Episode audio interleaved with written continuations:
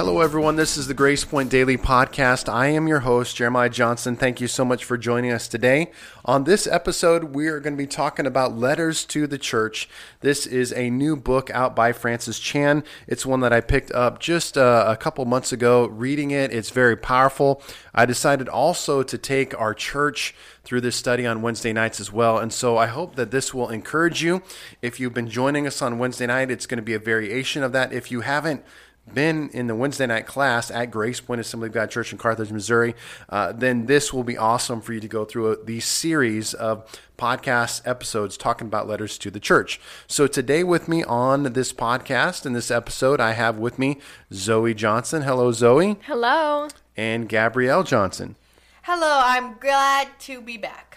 And uh, they joined us on a couple of other episodes called Talking Church it was Zoe and I, Gabrielle and I, and all three of us. So there's three different episodes. And so I thought it would be good to bring them back to join me on this series of episodes, podcast episodes called Letters to the Church. And so um, what happened is I just thought I would start reading chapter one with them. And we're just going to interact. We're going to just talk about what this book has to say and what it's been speaking to us. So I encourage you pick up the book letters to the church. It is a great book. I, am a francis chan guy and i think it's a great book. Do you girls like francis chan? Yes definitely uh, very spiritual very amazing and very powerful. Mm-hmm. so do you like francis chan? Yeah he has a lot of great con- content and I love how he centers everything around God and like he's always humbling himself as he talks about in the book how when he got to this point where he reached popularity, he had to draw back and humble himself. And I think that's awesome. Good dude, good dude. I don't know what your opinion of him is, but I like him and I just recommend the book. But we're going to talk through it and just give our thoughts about it. So, starting off in chapter one, it's really just kind of his testimony, his departure from leaving the megachurch and stepping out in faith into a completely different lifestyle and a new way of doing things. So, girls, give me your take. What was your, as we read chapter one the other day, what did you think as we went through that? Um, I thought it was very cool that he moved to, uh, was it Asia? Thailand, Asia, yep. Yeah. Uh, I just thought that countries. was very cool. Um, you know, he took out, he took, excuse me, a random step of faith and decided to move to Asia, and uh, that was just a very you know crazy thing that he did. And people were wondering you know like why are you doing that? Why are you doing that? And you know he just did what god called him to do even though it may have seemed crazy to other people. The one thing that he points out in this book that i think is powerful is that he really attacks how in america we're so consumed with success with popularity with fame even in the christian world, it seems like we're consumed with that. And he attained that. He became a popular author. He established a megachurch, and even that just, you know, he, he didn't like that, and he had to release that. Uh, because it was it was kind of tarnishing in some ways his faith, which he talks about in the book. But that's a great point that you bring up, Gabrielle, That he was willing to take a step of faith. He was willing to decrease in a sense, so that, so that Jesus could increase in his life. Zoe, what was your initial take on the book? I think it was really cool how he said he reached this point where he was so popular, and um, then God told him to leave the church he was pastoring and say, Well, the church doesn't need me anymore. It's going to grow without me. It's going to be okay. And sometimes in the church, we think that it's all about us and the church can't live without me. But he was saying, You know what? The church is going to be fine without me because it's not my church, it's God's church. It's interesting, so many, and I'm sure I'm guilty of this, even though I'm not a mega church pastor, but it is true that sometimes, and a lot of times, churches are just built off of one person, one personality, one person's gifts. And I don't know that that is healthy for the church, and that's what he speaks about. So, anyway, Francis Chan in chapter one starts off with a very interesting thought. And I'm going to quote from the book. He says, Imagine you find yourself stranded on a deserted island with nothing but a copy of the Bible. You have no experience with Christianity whatsoever, and all you know about the church will come from your reading of the Bible. And then he challenges us with the question think about your current church experience. Is it even close? How do you girls respond to that question? That's a, a very tough question. Because sometimes we wonder if just Jesus would be enough for us. Some people they need they need the whole thing. They need the lights, they need a big church, they need all the cool stuff and then they forget that it's just about Jesus and they forget that it's about having a relationship with him, not anything else. Mm-hmm. Yes. I think we play, I think we very much fall in danger of just playing the cool game or trying to be so cool and so relevant to the culture that sometimes we lose the essence that church really is about pleasing the heart of God and not pleasing other people. Have you girls, even as young people in ministry, have you ever dealt with that, or do you feel that's a struggle, or, or have you seen that in the church? Well, if if we truly, you know, our whole entire Christianity was based off of being on an island alone with only a Bible, then we would have all received the Holy Spirit by now because we wouldn't have had to think, oh, well, you have to come up to the altar and then you have to say this prayer and then you have to have these people lay your hands on you and you have to do this and this and this. We would have just opened up the Bible, read Acts, believe that God would fill us with the Holy Spirit and have been received with the Holy Spirit. So, does your church look like the Bible? And I got to be honest, in our church, even the church that I pastor, it's very convicting because they're I would say times that it does, but then there are definitely times I fall in to that American trap where it's just about success. It's just about how many people did you have on Sunday, how big or small was the crowd, uh, did people like your message, did people like you, etc., etc. How many likes or how many shares did it get on some social media platform? And so I want to challenge you with that thought. What does first of all does your life does your life look like Jesus? And secondly, what does your church look like? Does it look like the Bible? If you can if you sat down and read the Bible and looked at your church, is that what your church looks like, acts like, smells like, feels like? And I think it's a, a very thought provoking question for us. And also I think it's very convicting. Francis Chan goes on the, in the next chapter um, where he begins to talk about how he left the megachurch that he um, he was first a part of he, he was part of a megachurch on staff before he started his own church and he talked about that the reason he left that church to start this house church that would eventually become a megachurch was that there was so much disunity there. It was pastor fighting against the elders and elders fighting against pastors and who was more right and who was more wrong. And I think that is a sad reality of so many churches today that there is just so much disunity in the body of Christ. And that really becomes a great hindrance and it prevents us from being a powerful church. Now, I am a part of a pastor's prayer meeting. Uh, I have been uh, since I've moved here to Missouri. I was in Utah.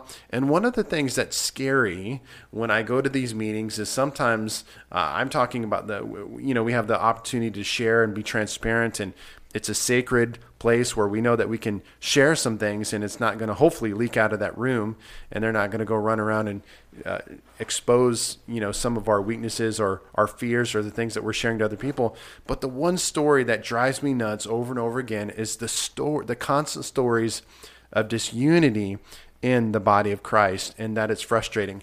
Now girls do you what is your what do you feel like is your take or a lot of your friends' take on church today? Or what do they think? What do your friends think of church today? Some of those kids that in youth group that, I mean, obviously you girls are following Jesus. You've made a choice to follow Jesus. But what about some of those friends or those people that you interact with that you know that are maybe not serving the Lord? Or what do they, what is their take on church? Uh, well, I have a lot of awesome Christian friends, and they love the church. But then I have some friends who you know, they're not really into church and they're not really sure what it's about. And the saddest thing it's it's because they have not really seen Jesus. They have not seen the church display characteristics of Christ, so then they're not attracted to the church. And it's really sad when um, the church becomes so much about having it all having all the outward uh, all the lights every all that stuff instead of having the content. And I was very interested the other day.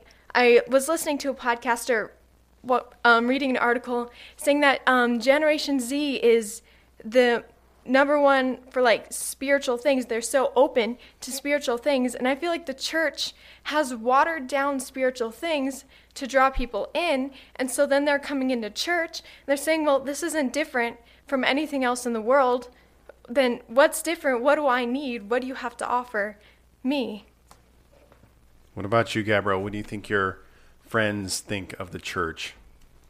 I really think that the church needs to be more filled with the. Well, I mean, I think my friends think um, that the church needs to be filled with the Holy Spirit, and um, a lot of them, you know, desire the Holy mm-hmm. Spirit, and uh, you know, we just want the Holy Spirit and what He has to offer, and, and we desire to seek God in His presence. What does that mean to you? More of the Holy Spirit, or needs to be filled with the Holy Spirit? Is that experience, encounter? What is that? Someone like me who's a pastor of a church what is I'm going to say what does that mean to be to be filled with the Holy Spirit? More more of the Holy Spirit. Well, mainly I'm t- like actually being filled with the Holy Spirit, you know, with the evidence of speaking tongues, being baptized in the Holy Spirit because a lot of my friends aren't, you know, baptized um in the Holy Spirit. Cool. The one thing that uh, I want to touch on that Zoe just mentioned a second ago, I remember one time I was talking to this girl who was not a Christian. She was not going to church. And I remember she had Christians around her inviting her to church. And, and I had a few conversations with her. And I remember saying this statement to her that I thought was powerful. Let me see what you girls think about it. But I kind of said to her, I said, I think the problem is, is that you've hung out with too many Christians and not enough disciples of Christ. And what I was trying to communicate to her is that I think she was just hanging out with all these kind of fringe Christians that kind of follow Jesus, that you know that you know still like did a lot of things in their lifestyle that probably didn't honor the Lord. And I think she was looking at that being like, well, you know, I mean, I guess Jesus is okay, but I mean, I don't really see anything dynamic coming out of their lives that really draws me to Jesus. Do you guys think that's true? Yeah, that happens a lot in the church today. Some people they read about these powerful things. They read about miracles. They read about all these things and then they go to church and it doesn't happen. Although these things are active today and the problem is the church is not wanting to dive into these things. They're trying instead of saturating um, altar time with like god's presence and just wanting to dive in they kind of want to keep it more simple and they're afraid of what people are going to think about um, they're afraid that people are going to be creeped out or whatever by spiritual things of God and outpourings of the Holy Spirit. Where really in the Bible times, that's exactly what drew them in, is because there was something different. There was a different presence about their meetings.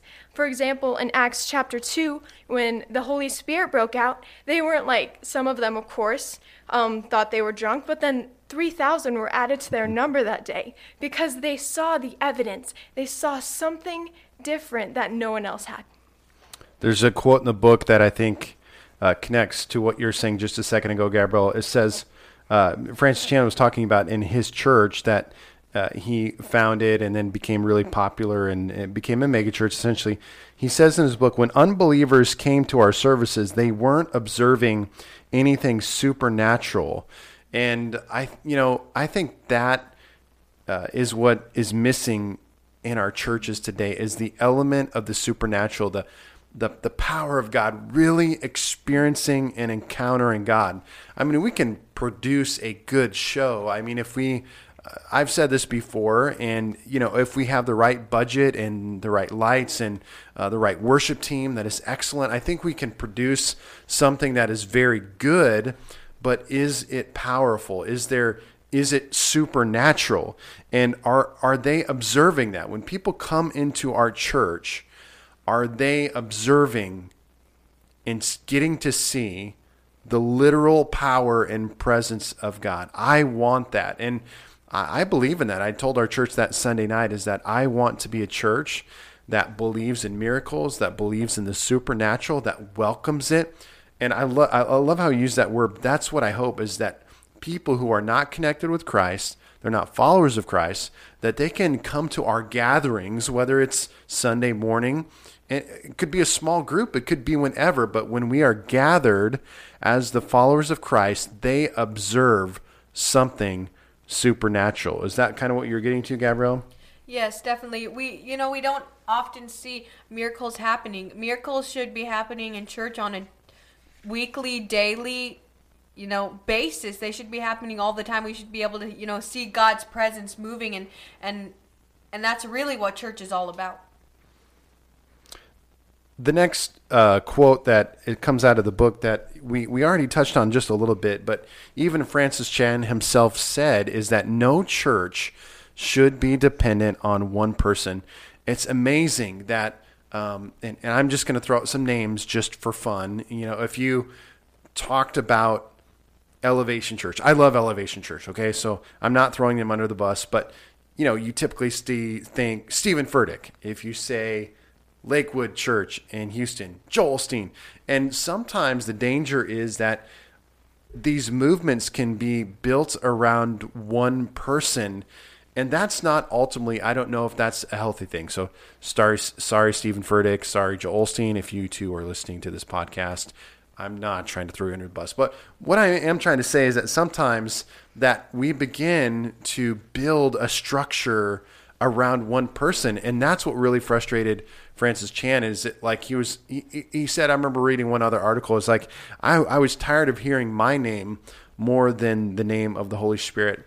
And so the church, which we're going to talk about in some of the later episodes, the church is a body of Christ and it's composed of many parts. I was just reading this in my Bible today in 1 Corinthians that that every part is essential to the whole and that the body of Christ cannot function without all parts working together and it's not just built on one person.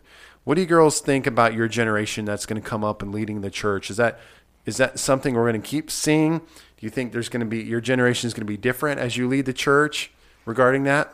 Well, I'm praying that our generation will see miracles, that we will see outbreaks of the Holy Spirit. And so our generation can be a spiritual generation, a Jesus minded generation. Um, and so that it won't be built around a person, but that we will really be able to unite as a body, as the body of Christ. And I'm praying that our generation will be able to be leaders, spiritual leaders for the upcoming generations. Francis Chan in his book. So again, chapter one is kind of a. It's kind of hard to do like a Bible study sermon based off of it because it's really a lot about him just sharing his testimony and how he got to the place that he's at today. But one thing that was really interesting so, Francis Chan, he's working at a megachurch. He leaves because there's disunity. There's the pastor fighting against the elders, the elders fighting against the pastor. He leaves. He starts his own church out of a house church. It then blows up and becomes a, a very significant uh, mega church in that area in California. And then all of a sudden, now he's in a situation where the church that he's launched and become huge has become more about his personality and him. And, and now he really doesn't want that. And he takes a radical uh, step of faith and he steps down, resigns from that church, and then takes his family overseas. And he just begins. Uh, to just seek God. And here's what he says. Just it's a simple line. He says, "I wanted to live by faith. And I want to tell you something. I believe that is a missing element in the in the Christian, not the Christian church, the specifically the American Christian church, mm-hmm. is that we've lost the essence of what it is to live by faith. Now, for those of you that uh, go to Grace Point, you may have already be sick of hearing me share this story. I was sharing this the other day with someone who I've been encouraging regarding taking steps of faith. But our, our family collectively, and specifically me as a leader of our home, made a decision to step down from pastoring a church in Utah and move our family all the way to South Carolina with no promises, with no guarantees, with with no um, paycheck coming. And it, it was a radical step of faith because we had to live by faith. We had to trust God to feed us, to pay our bills. And there were a lot of beautiful things that came out of that. Now, uh, I'm sure the girls will maybe not confess on this podcast, but I'm sure that they saw frustration in me or days where I was discouraged. But yet, at the same time, it was a time of refreshing And there's something beautiful about living by faith. What do you girls remember from that time? Do you have anything that God spoke to you during that time, or do you agree with that, or give me your take on that? I think I really grew spiritually during that time. Like, I always think we've moved so many times that I think, what if we didn't move from South Dakota? Who would I be right now? What if I didn't move? What if we didn't move from Utah to South Carolina? Who would I be right now? And I look back, and every time we moved, there's been a growth in character. Like, I always think maybe if we just stayed in Utah, you know, maybe I would have gotten prideful. Maybe I would have, my spiritual life would have plummeted. I don't know, but moving to South Carolina, I really had a chance to let my faith grow and to act out what I had been taught all of these years. Mm-hmm. Yeah. Gabrielle? Um, even though it was scary and crazy and weird, it was a very exciting time, and and um, I'm I'm glad that we did it. So. what was your biggest takeaway during that time? Do you have one thing that stands out? Uh, one thing was we were at a church where miracles happened all the time. And I prayed to see one and it they happened all the time. And it was so amazing. Like one lady, uh, she got prayed for one Sunday, nothing happened. That Wednesday, she stood up and walked, and she walked down the aisle of the church that Sunday. And that was such an amazing moment saying, Wow, all these things I'm reading my Bible, they're legit, they're real. That person hasn't walked for 10 years and now they're walking. This is incredible. It's something that uh, I wrestle with a lot because I, believe in leadership books. I believe, you know, church growth books and things like that. You referred to me on this podcast. I referred that I listen to different podcasts and I think that's important. I think it's vital. I want to be growing as a leader, but you know, it's interesting. There's some days I want to take all those leadership books, I want to take all those church growth books and I just want to throw it in a garbage can and pour gasoline on all of them and light them all on fire and to never see them again. And I just say, Lord, help me to live by faith. God, help me to not trust in man's wisdom, man's plans, man's strategies. Help me to live by faith. And I encouraged our church out of that Hebrews chapter 11 the other day that, you know, when you read through that, all those men and women of faith, some of them didn't have a plan, they didn't have a strategy, they didn't have money, they didn't have finances. But the one thing that you cannot replace in this life is a radical faith in Jesus Christ. I will I would take that more than anything. You know, if you gave me it's like going all the way back when I was a, uh, a youth pastor. I remember one time there was a kid who was just an average musician, um, but he was such a great had such a great spirit of worship. And I remember there's another kid who was super talented on the guitar, but he had such a shallow walk with Christ and was just not that interested. And I was like, you know what? Give me the kid that has faith any day over the kid who doesn't have faith. I will take that. And I think that's kind of what God wants too is God's like I want people of faith who will believe in me and trust in me who maybe don't have it all together, don't have all the skills, all the talents, all the abilities, but they have faith. And it's amazing just how Francis Chan shared when he took that step of faith, when he began to live by faith, all of a sudden that released something new and powerful inside of his life. Girls, do you have anything else to touch on that thought before we move on? I think we need to get used to taking more steps of faith. And even in our everyday lives, like doing something, like going out of your comfort zone to pray for someone, randomly pray for someone on the street, pray for someone in Walmart. Like, do things that make you feel uncomfortable, that you know are going to strengthen your spiritual life. And they may seem kind of weird, but you know that you are taking a step of faith, and that through that step of faith, God is going to be able to encourage you and strengthen you and teach you to step out in faith more. Well, Faith is my middle name, literally. so hopefully, I will actually live that out and um, be faithful. Yes. Full and for God. I'm going to close on this thought for this particular podcast of Letters to the Church. I hope some things that we've said have encouraged you, that have provoked thought, and will provoke you to pursue Jesus more in your life. But the one thing I thought I'm going to leave on is that as Francis Chan took this step of faith and began to live by faith, Um, then he moved on and he moved, came. God called him back into the states, and uh, he began planting churches and house churches and raising up leaders to facilitate and lead those churches. But the one thing that I, I thought he said was interesting is that he said the strangest part about this season of my life is that my intimacy with God has been directly tied to my connection with the church.